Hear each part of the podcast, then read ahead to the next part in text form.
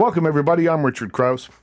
Instead of talking about Justin Bieber or Kanye West's latest series of Twitter rants, we're doing something a little different today. We have a very special guest in the studio. Dr. Joe Schwarcz is here. His new book is called A Feast of Science Intriguing Morsels from the Science of Everyday Life. It's his 16th book. He's an author, a professor at McGill University. He is the director of McGill's Office for Science and Society, which is dedicated to, and I love this, demystifying science for the public. Dr. Joe, welcome.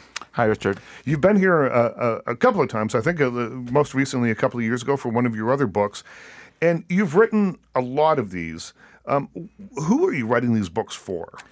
Basically, um, anyone who's interested in science, which yeah. should be everybody.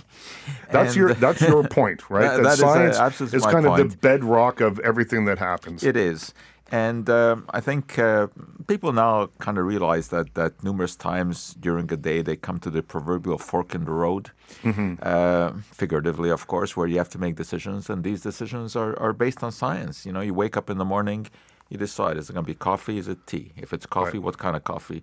Uh, espresso or, or, or decaf? And decaf what kind of decaf? Are you going to rely on the swiss water process or the dry cleaning process at lunchtime? You, i mean you decide what is it going to be? Is it going to be pizza or, or vegetarian or smoked meat I hear that you even have smoked weed in Toronto, although yeah, it's, a, yeah, listen, variety, I know, yeah, right? yeah well, listen, so, that's a debate for another day, right? So you know, you, you decide these things, and at night you you decide what you're going to make supper in. Is it going to be copper pots or, mm-hmm. or aluminum or stainless steel, or are you going to worry about Teflon? And then after supper, you decide, you know, what what are you going to do? Uh, uh, who you go to bed with? That's becoming a scientific decision, right? So so we live science, we breathe science, and I think uh, uh it needs a certain degree of demystification mm-hmm. because there's a lot of confusion out there these days.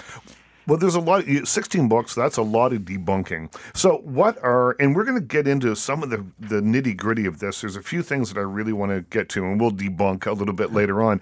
But why is it that there is so much debunking to do? Experts these days seem to be held in disregard, where it used to be for my entire life if someone was an expert in something, you went, well, that person is yeah. an expert. They know what they're talking about. I'm interested in what they have to say. We don't do that anymore. So no, let's start point. there. Very good point. And uh, we live in an age where um, scientific experts are, are no longer trusted the way they used mm. to hmm. be. It's it's kind of the, the death of expertise. Now it's not that experts don't have the expertise, it's that there are so many people who think that everyone has expertise right. just because they write a blog or you know they they're on some sort of podcast. And uh, we live in the information age, obviously, but we're inundated with information. There's a tsunami that floods us every day and some of the nonsense sounds very very seductive mm-hmm. you know and and uh, I, have made this point often to people is is, is that I, I can see why there is such belief in, in some of the nonsense out there because the purveyors are very good at what they do they're very good at convincing people, you know, that, that what they're saying is scientifically sound. I think that the anti-vaxxers movement, for instance, is something that really could only have become as widespread as it has in the internet age because of the access to whatever information right. is out there.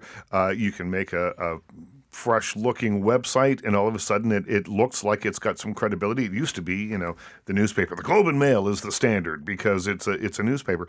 Now you can have a website that looks fantastic and just be filled with nonsense and people will buy in. Absolutely. And you know, it really is is amazing that that uh, people like Jenny McCarthy and and Jim Carrey and uh, Robert Kennedy Jr.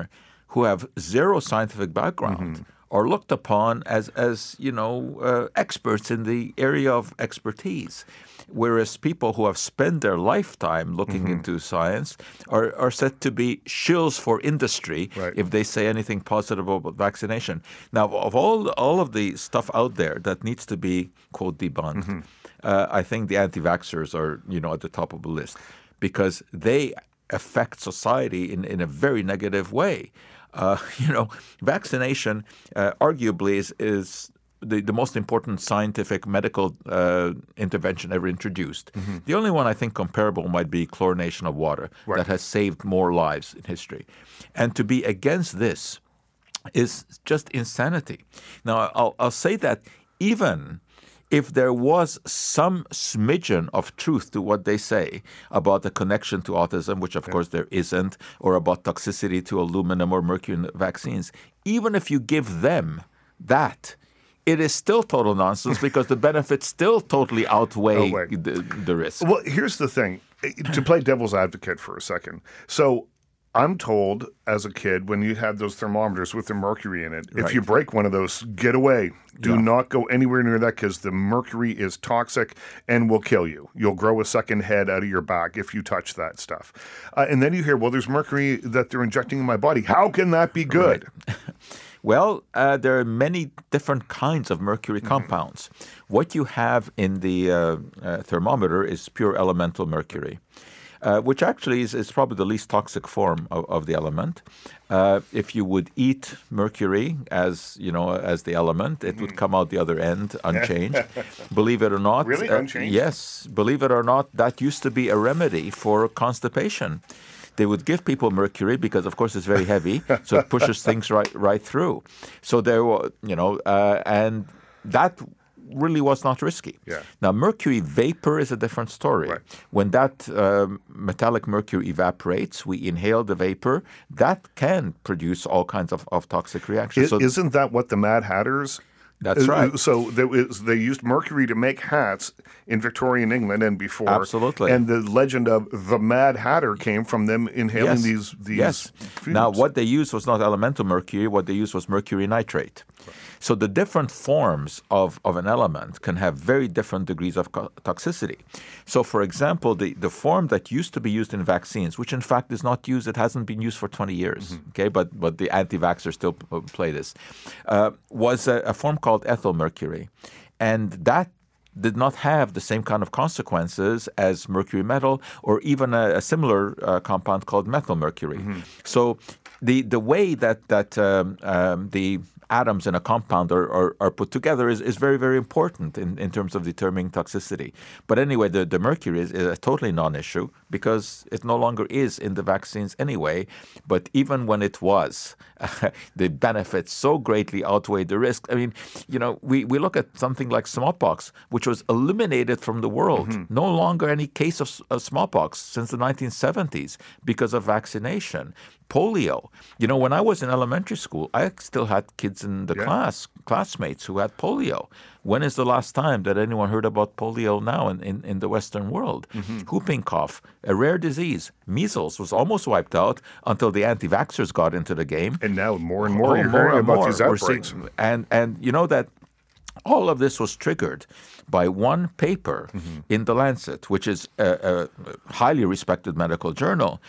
And it turned out, of course, that the, the paper was, uh, let's just say, questionable. If you want to use the word, fra- don't want to use fraudulent, but actually it was fraudulent, by Andrew Wakefield, uh, a British gastroenterologist, uh, who uh, wrote a paper uh, basically uh, trying to milk insurance companies. That was the bottom line of that.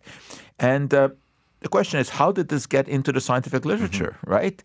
Because when an editor receives a paper and sends it out to referees to evaluate. Those referees, of course, cannot redo the work. This is, you know, the work of many scientists over years. So you have to assume that what was submitted was correct if someone is going to be fraudulent and submit stinky data, you're not going to find that out until someone tries to duplicate the work. And that's what happened with Wakefield.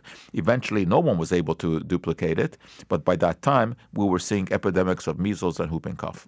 I'm speaking with Dr. Joe Schwarcz. He's from McGill University in Montreal. He's the author of 16 books, including A Feast of Science Intriguing Morsels from the Science of Everyday Life. Uh, it's in bookstores everywhere right now. You can find it and online too, Amazon.ca, all the places that you buy books. What do you think of the name Quackbuster? Which is something uh, that you gets applied yeah, to you uh, quite uh, it, often. It does. It, it and how does. do you define uh, quack? A quack is someone who pretends to have knowledge that uh, they don't actually have, and uh, that pretended knowledge is usually wrong. Yeah, in, in the medical field. In the medical about, field. In the medical field. And uh, the term quackbuster uh, is sort of an interesting one. I, I, I don't really mind it because uh, through my office we do go after these uh, these quacks. Mm-hmm. but that is not our sole, um, you know, engagement. I mean, we we try to promote uh, good science as well and Yeah. talk about all kinds of interesting things in science. But the quack busting is is is indeed one one area which is uh, becoming more and more important because there is more and more misleading information uh, out there.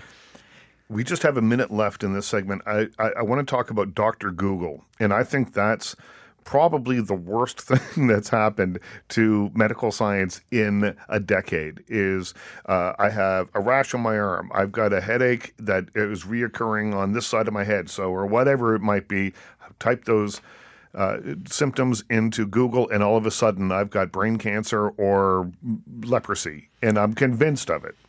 Right. Uh, you know, there's a very good cartoon that I think first appeared in the New Yorker uh, where uh, it's a family practitioner's office. And there's a big sign on the wall that says "Thank you for not mentioning Dr. Oz." and you know, they could they could also replace by that Dr. Google, Yep. uh, because uh, you know I mean these days people listen to, to TV docs and they and, and they Google, so there is this fantastic amount of information without any filter, Right. and a lot of the information is very good. You know, if you have scientific background, boy, Google is a godsend. Yeah. You know, I mean, I don't have any need to go to the library anymore because you know ev the library comes to you. You know, but it's a question of how how to use it. And uh, uh, unfortunately, without a scientific background, you are at the mercy of Dr. Google, and uh, Dr. Google is not always right. I bet you there's more hypochondriacs out there in the world right now than there ever have been in the history of the world, probably combined. When we come back, uh, we'll continue the conversation with Dr. Joe Schwarcz. Uh, the book is called A Feast of Science Intriguing Morsels from the Science of Everyday Life. Uh, and when we come back, I want to talk about the book and I want to talk about who do we trust? We can't trust Google. Who can we trust? Stay with us. Welcome back, everybody. I'm Richard Crouse. Dr. Joe Schwarcz is here. He's the author of A Feast of Science Intriguing Morsels from the Science of Everyday Life. He's a professor at McGill University, the Harvard of the North, as I like to call it. Well, we, we call Harvard the McGill of the South. Uh, he's also the director of McGill's Office for Science and Society, which is dedicated to demystifying science for the public, and we're going to hopefully do a little bit of that here today. Um, you cover a lot of topics in this book. The the range of topics is really incredible from TV shows, ancient history, health fads, uh, the environment, food and drink, um, the way we consume uh, food, drink, and everything else. How do you decide which ones to include in a book like this? I've been in the business of kind of talking about uh, science, particularly chemistry, to the public for a very long time. And uh, I've been on the radio now in, in Montreal on, on CJAD and and um, other radio stations too. But my show on CJAD has now been on for 38 years. Wow. So it's it's the longest running radio show on chemistry in the history of the world. It's also the only Uh, yeah. but uh, anyway, Look so it up what, on Google. Right. Yeah. What that allows me to do is to have my my um, fingers on the pulse of the public.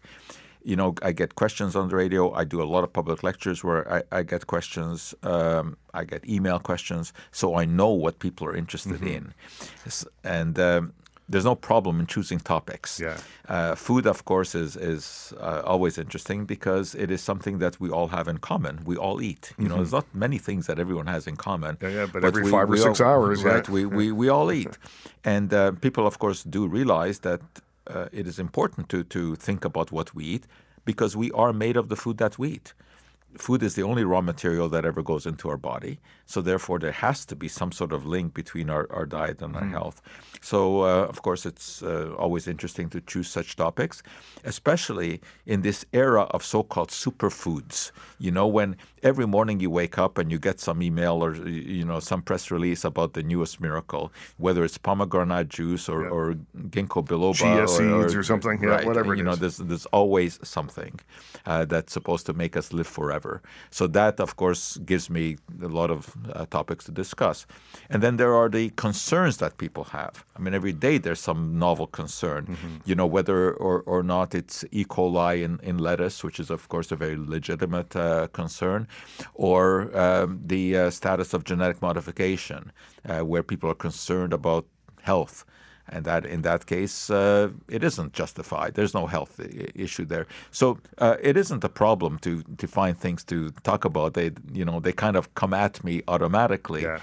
and. Uh, but what I try to do is to to make connections, to put it into historical perspectives. You know, give some background to the story, and uh, evaluate the information. It can be very confusing uh, for people. And I'm speaking with Dr. Joe Schwarcz. His book is called A Feast of Science. It can be very confusing for people because one day you'll read that a glass of red wine every day helps keep heart attacks away. Then the next day you'll be like, any consumption of alcohol will lead to is cutting a, a 10 years off your life. It, there's so much information out there. Um, and this sort of harkens back, I guess, to you know the idea of, of who you can trust. You have to trust somebody, and and I'm never entirely convinced. I listen to my doctor because I trust him, but it, it's very confusing. It's a confusing world out there. It is, and that's why my office was created, so that Yeah. there is a trustworthy uh, source, and um, we don't have any. Uh, biases you know we don't have any reason to swing one way or another You mean Or- you're not paid off by big pharma? No, although of, of course uh, we're accused of that Yeah. uh, often. I mean, if you talk positively about genetic modification, it must be because you're a shill, you know, Right. for the for big agro. If you say that you know such a medication may not be as dangerous as, as others say, then you're a shill for big big pharma. We're not. We're we're only shilling for the scientific method. Aren't carrots the not maybe the original genetically modified food, but they were carrots were originally purple and red and whatever color, and then they were made orange because they thought, well, it's easier if they're always the same color. People will want to buy them. Well, so that's genetic yeah, modification, We, have right? been genetically modifying food for, for eons, Yeah. just by cross pollination, you know. But this is not what uh, we really mean today when we talk about genetic modification. We mean intervention in the laboratory. Right. We we mean uh, modifying the DNA uh, of some species through Frankenfoods, right? biotechnology. Yeah. But basically, we're doing the same thing that, that we've been doing for thousands of years, except we're doing it very scientifically in a very, very efficient way. Uh, the, the real trouble with genetic modification, as far as the public is concerned, is, is a lack of understanding, which I can understand because it's not a simple concept. It's not a simple concept, and it sounds like a science fiction concept. Absolutely. You know, something that is genetically modified. Well, that's Frankenstein, or Yes. that's you know an alien or something. Because people know something about genes. They know that they're important in terms of inheritance, and they know that DNA is kind of the, the you know the uh, uh, the determinant of our eyes color, you know, and that it's the blueprint of life, and they know this, but they don't really know the intricacies. And uh, when you don't understand something, you tend to fear it. Uh, you know, and, and we see this, we've seen it over the years. Anytime some new technology is introduced, it generates fear. This happened when pasteurization was introduced. There used to be demonstrations in the street against pasteurization because it was destroying the nutritional quality of, of milk. Well, no, it was destroying the dangerous bacteria. Uh, we saw this when, when cell phones were introduced, when microwave ovens were introduced, when x rays were first in, introduced. Uh, food additives. Any new technology is first feared uh, because there is the unknown about it. But the unknown usually comes from, from a lack of understanding. And this is the case with, with genetic modification. Uh, so much misunderstanding. First of all, I mean, people think that, that uh, uh, this uh, genetic modification is practiced much more than what it is. I mean, I have people coming up to me sometimes in the supermarket, you know, brandishing a, a giant strawberry, Yeah. saying, look, this is what genetic modification does and tastes horrible. Well, I agree it tastes horrible, but it has nothing to do with genetic modification. Left out in the sun for too long, or whatever no, it might be. It's it's been traditionally crossbred to be very large, Mm-hmm. and the reason that that strawberry is very large is because it has a lot of water, and that takes away the taste. But there is no genetic modification. Strawberries are not genetic modified. The only foods that are genetically modified in, in North America are, are soy, uh, canola, corn, and sugar beets. That's it. Not tomatoes, not apples, not pears, not not bananas. These are, are are not. But there are all kinds of myths that you know grow up about this. and we'll pick that up on the other side of the break. I'm in studio with Dr. Joe Schwarcz, in from McGill University to talk about his book, A Feast of Science. Stay with us. Welcome back, everyone. I'm Richard Crouse. In studio, Dr. Joe Schwarcz is here. A Feast of Science, intriguing morsels from the science of everyday life, uh, is his book. Sugar beets, one of only four genetically modified foods that are available to us. Uh, how are they genetically modified? I love beets. okay, the, the beets that you're eating are not the sugar beets. Okay. The, the beets that you're eating, the, the purple ones, Yeah. are, th- those are not Purple genetically and modified. gold. Yeah. Yep. The ones that, that uh, are, are genetically modified are, are processed to make sugar, the crystalline sugar. And uh, when we talk about genetic modification, what we really are, are talking about are making a plant resistant to a herbicide or to enable it to produce a natural insecticide. Right. So weeds, of course, are, are, are the main enemy of farmers because they suck nutrients from the soil. The idea with genetic modification is to implant a gene into a plant so that it can be exposed to herbicide and be unaffected, Right. whereas the weeds are killed. So, of course, it's to the benefit of the farmer, and in the long run, it's to the benefit of the consumer because you get cheaper food.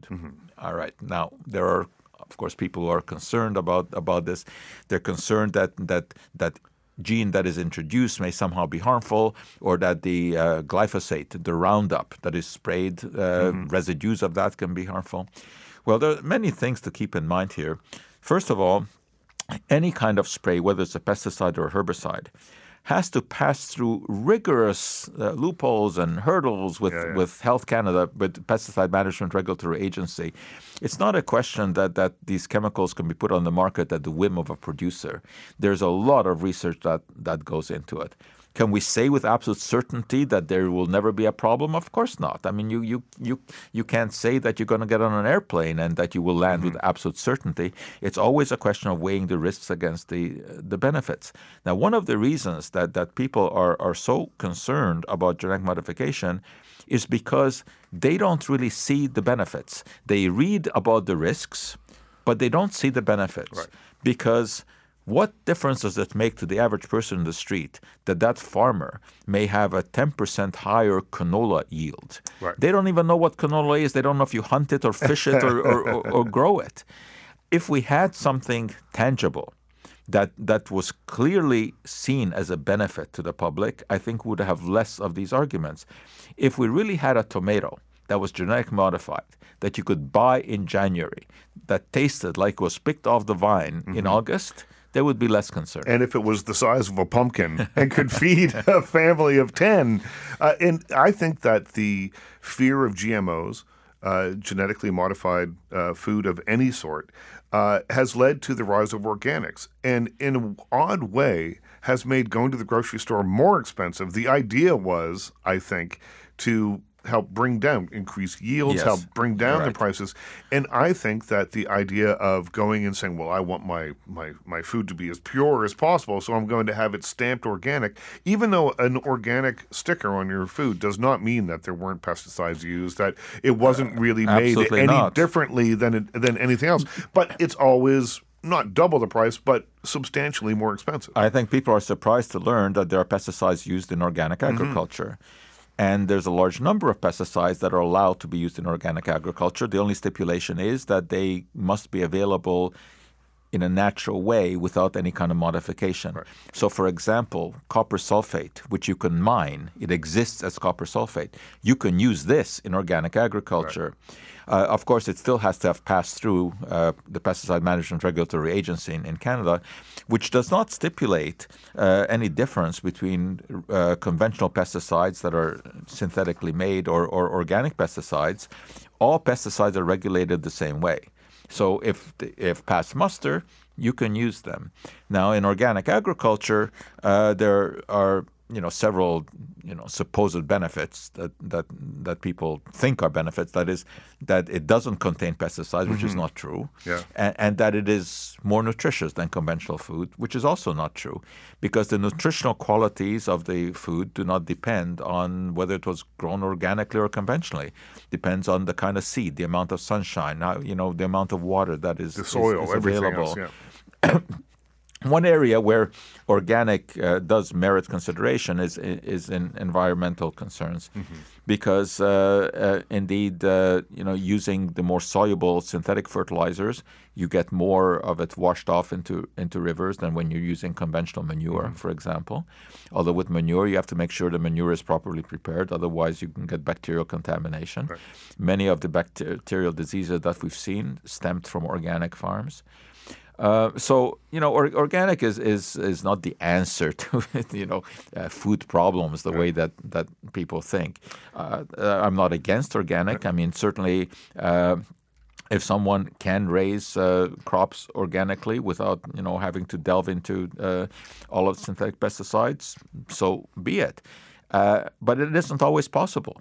And you know, pretty soon we'll have uh, 10 billion people coming to dinner, and the world is not going to feed them organically a feast of science. Dr. Joe Schwarcz is in studio. I wanted to talk a little bit. You mentioned how uh, Health Canada and other government regulatory boards has to or have to give a stamp of approval to pesticides, to the things that we put in our body, that kind of thing.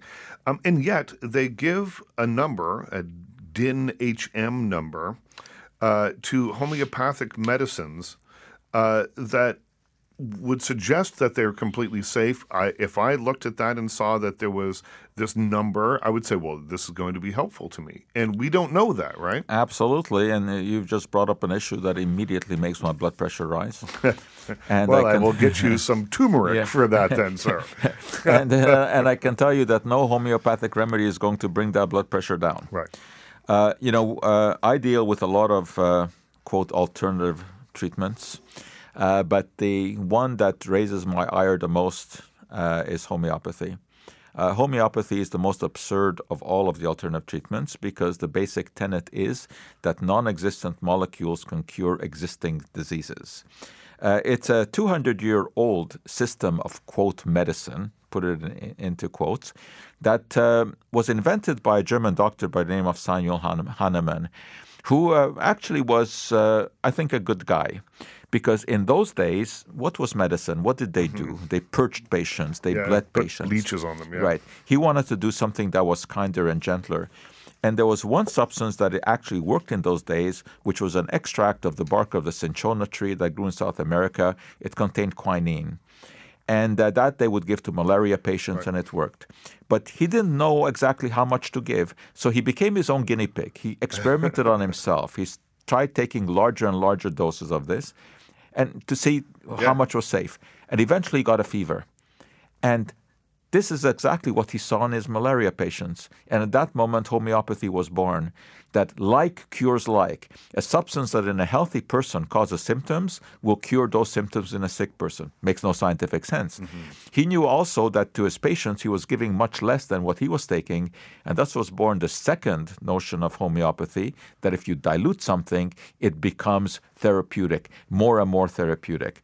He didn't recognize that he was diluting his substances to the extent that there was absolutely nothing left in there because they didn't know anything on molecules in mm-hmm. those days. And yet it still worked.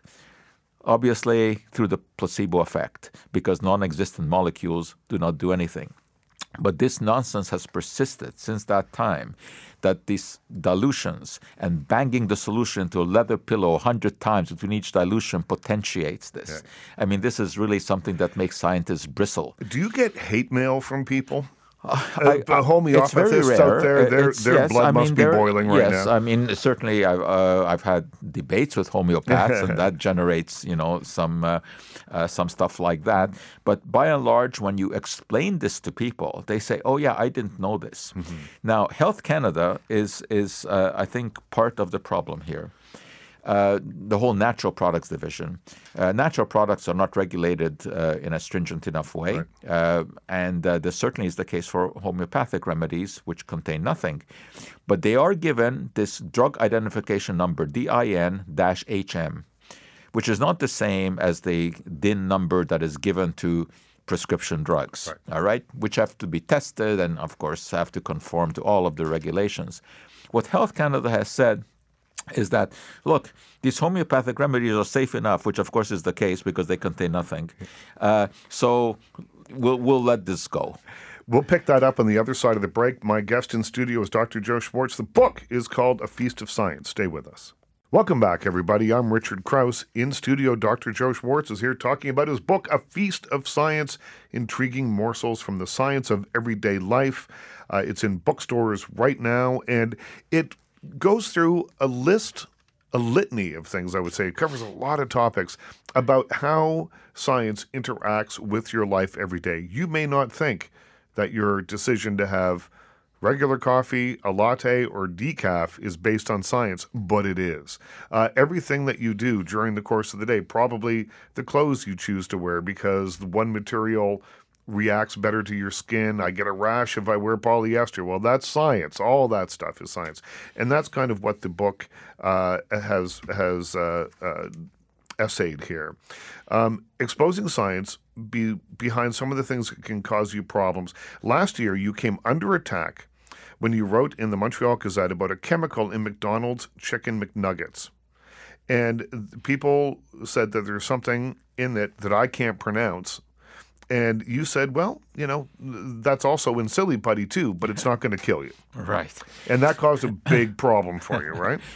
Yeah, that was a, interesting, you know, the kind of, of uh, response that you, you, you get from people.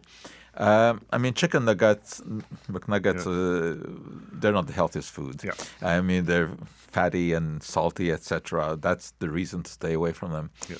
But uh, what uh, I discussed there was the use of a, a particular kind of silicone, uh, which is added in very, very small amounts to the oil uh, in which the chicken is fried mm-hmm. in order to prevent foaming.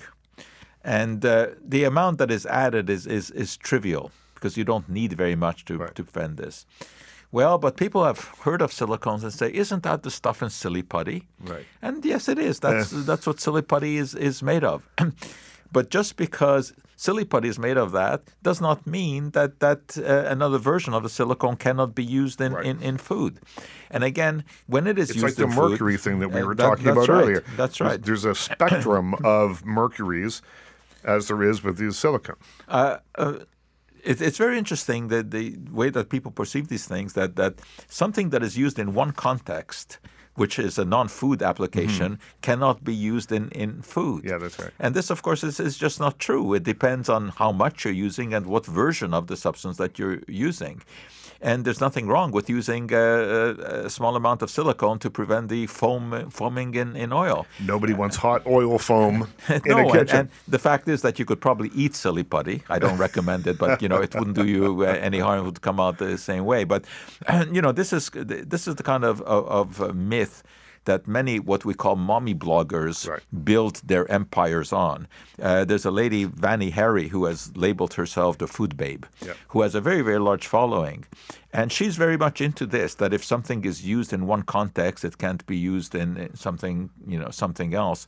And she has developed a large following uh, based upon this and almost everything that she says is, is scientifically unsound, uh, including you know her, her theory that if you can't pronounce it, you shouldn't be eating it.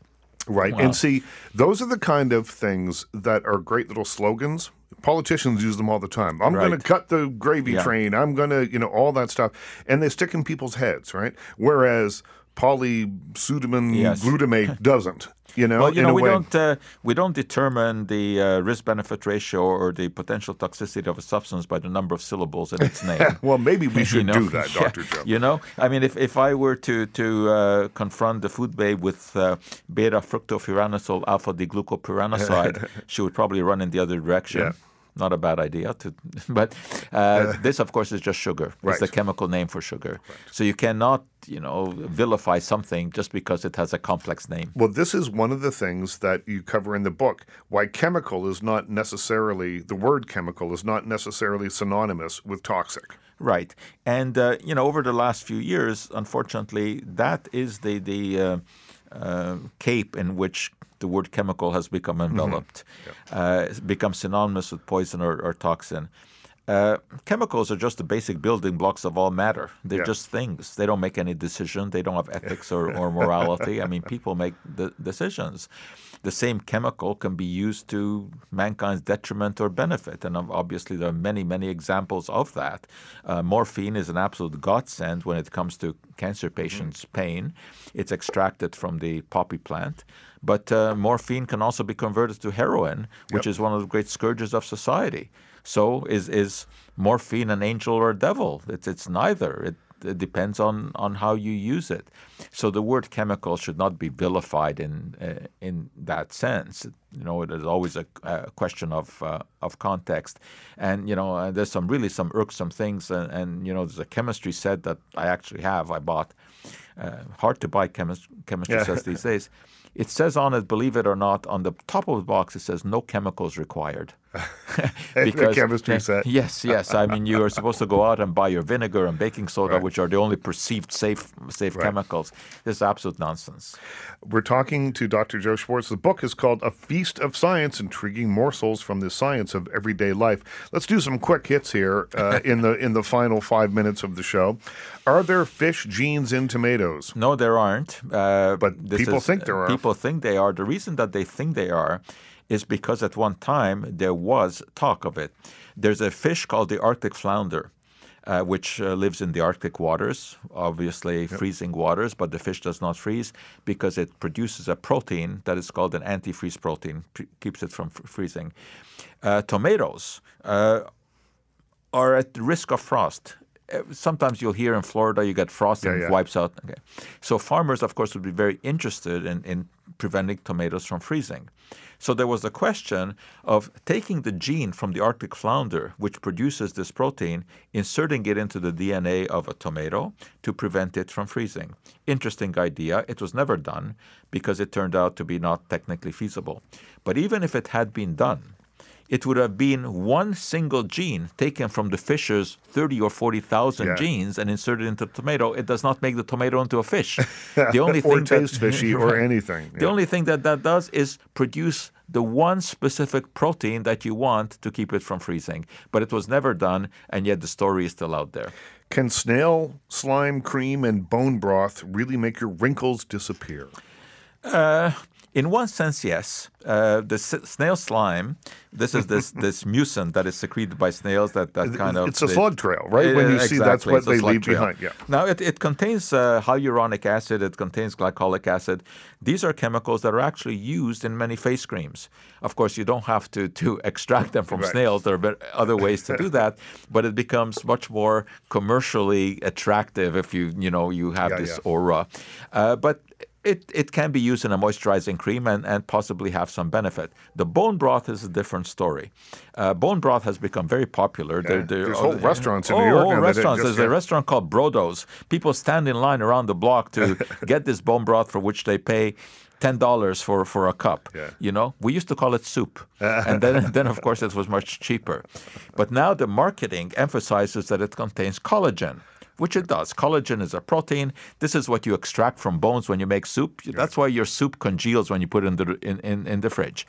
Now they will tell you that the body um, needs collagen because or it, it is the, the kind of the, the basic structure of, of bone on which calcium phosphate is deposited. Uh, it is the uh, stuff that holds our skin in place. All of this is true, but when you eat collagen, it's a protein. It gets digested. It doesn't go to your skin. It doesn't go into. It doesn't fill those wrinkles in your lips. It Yeah. doesn't fill, fill those wrinkles on. Now, if you have some collagen in a cream Mm-hmm. and you apply it on the surface, collagen can kind of, of uh, fill in those uh, lines temporarily. Yeah. But uh, it does not get incorporated into the structure of the skin. What are these? Are all things that are that are covered in a feast of science by my guest, Dr. Joe Schwarcz. We've just got a couple of minutes left. Uh, what's the problem with sugar, resistant starch, hops and beer, microbeads, and secret cancer cures? We've t- we've touched on some of this. Right. Well, obviously, each of those has an in-depth story associated with Uh, it. let's choose Uh, one. yeah, sugar. Well, sugar, uh, because sugar, of course, is, is the real nutritional villain these days, for some justifiable reasons. Uh, we consume way too much sugar, especially in the form of soft drinks.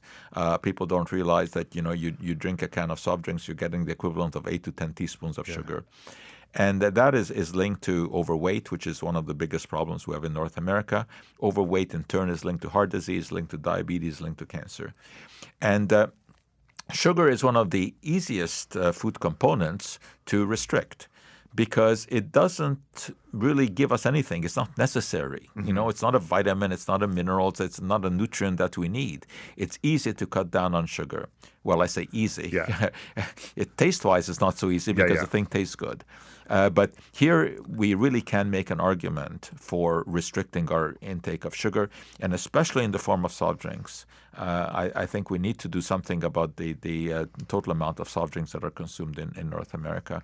The cancer cures also that, that is a very important story because there are so many quacks out there plying their trade and capitalizing on people's desperation. And, and, and well, see, what is it's all about hope. I had cancer five years ago. I'm coming up on five years cancer free now, and I was private about it. I didn't talk about it on the radio. I talked about it a little bit among friends, and then you know, as word seeps around, all of a sudden I started getting letters from people saying, "Oh, you know, uh, only eat yams, tape onions to the bottom of your feet, do all this stuff." And I mean, of course, I didn't do any of that. Right. But what what it struck me is that they were doing something that I'm sure they thought was helpful.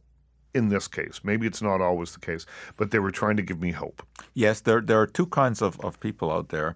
There are those who actually believe that that uh, you know consuming an alkaline diet Yeah. is going to solve everything. These are self-delusional people who, who don't really know how to evaluate scientific literature. Then there are the out-and-out charlatans who know exactly what they're doing and they're just doing it to to make money. Uh, cancer, of course, is a terrible, devastating disease. Uh, there are very good treatments for many kinds of cancer. I'm a testament to that. Right. yeah. And uh, unfortunately, steering people away from conventional treatment by uh, saying that all conventional surgeons or doctors want to do is poison you, uh, irradiate you, and, and cut you open, and that this doesn't work, whereas you should be going towards natural remedies such as coffee enemas. I don't know why that should ever be labeled as natural. I don't think it's a natural activity. Did like this and ended up six feet underground. We we have dealt with a, a lady in Montreal who calls herself Montreal Healthy Girl, who was dispensing this kind of advice. She has no scientific background, and uh, we've we've got evidence that there are people who have had terrible consequences because they follow this ridiculous advice of trying to cure their cancer by drinking juices once an hour. We have to leave it there. The book is called A Feast of Science. Dr. Joe Schwarcz, thanks so much for coming in. Uh, you can find the book everywhere. Thank you for your time. Thank you for listening. And thanks to Andre on the board.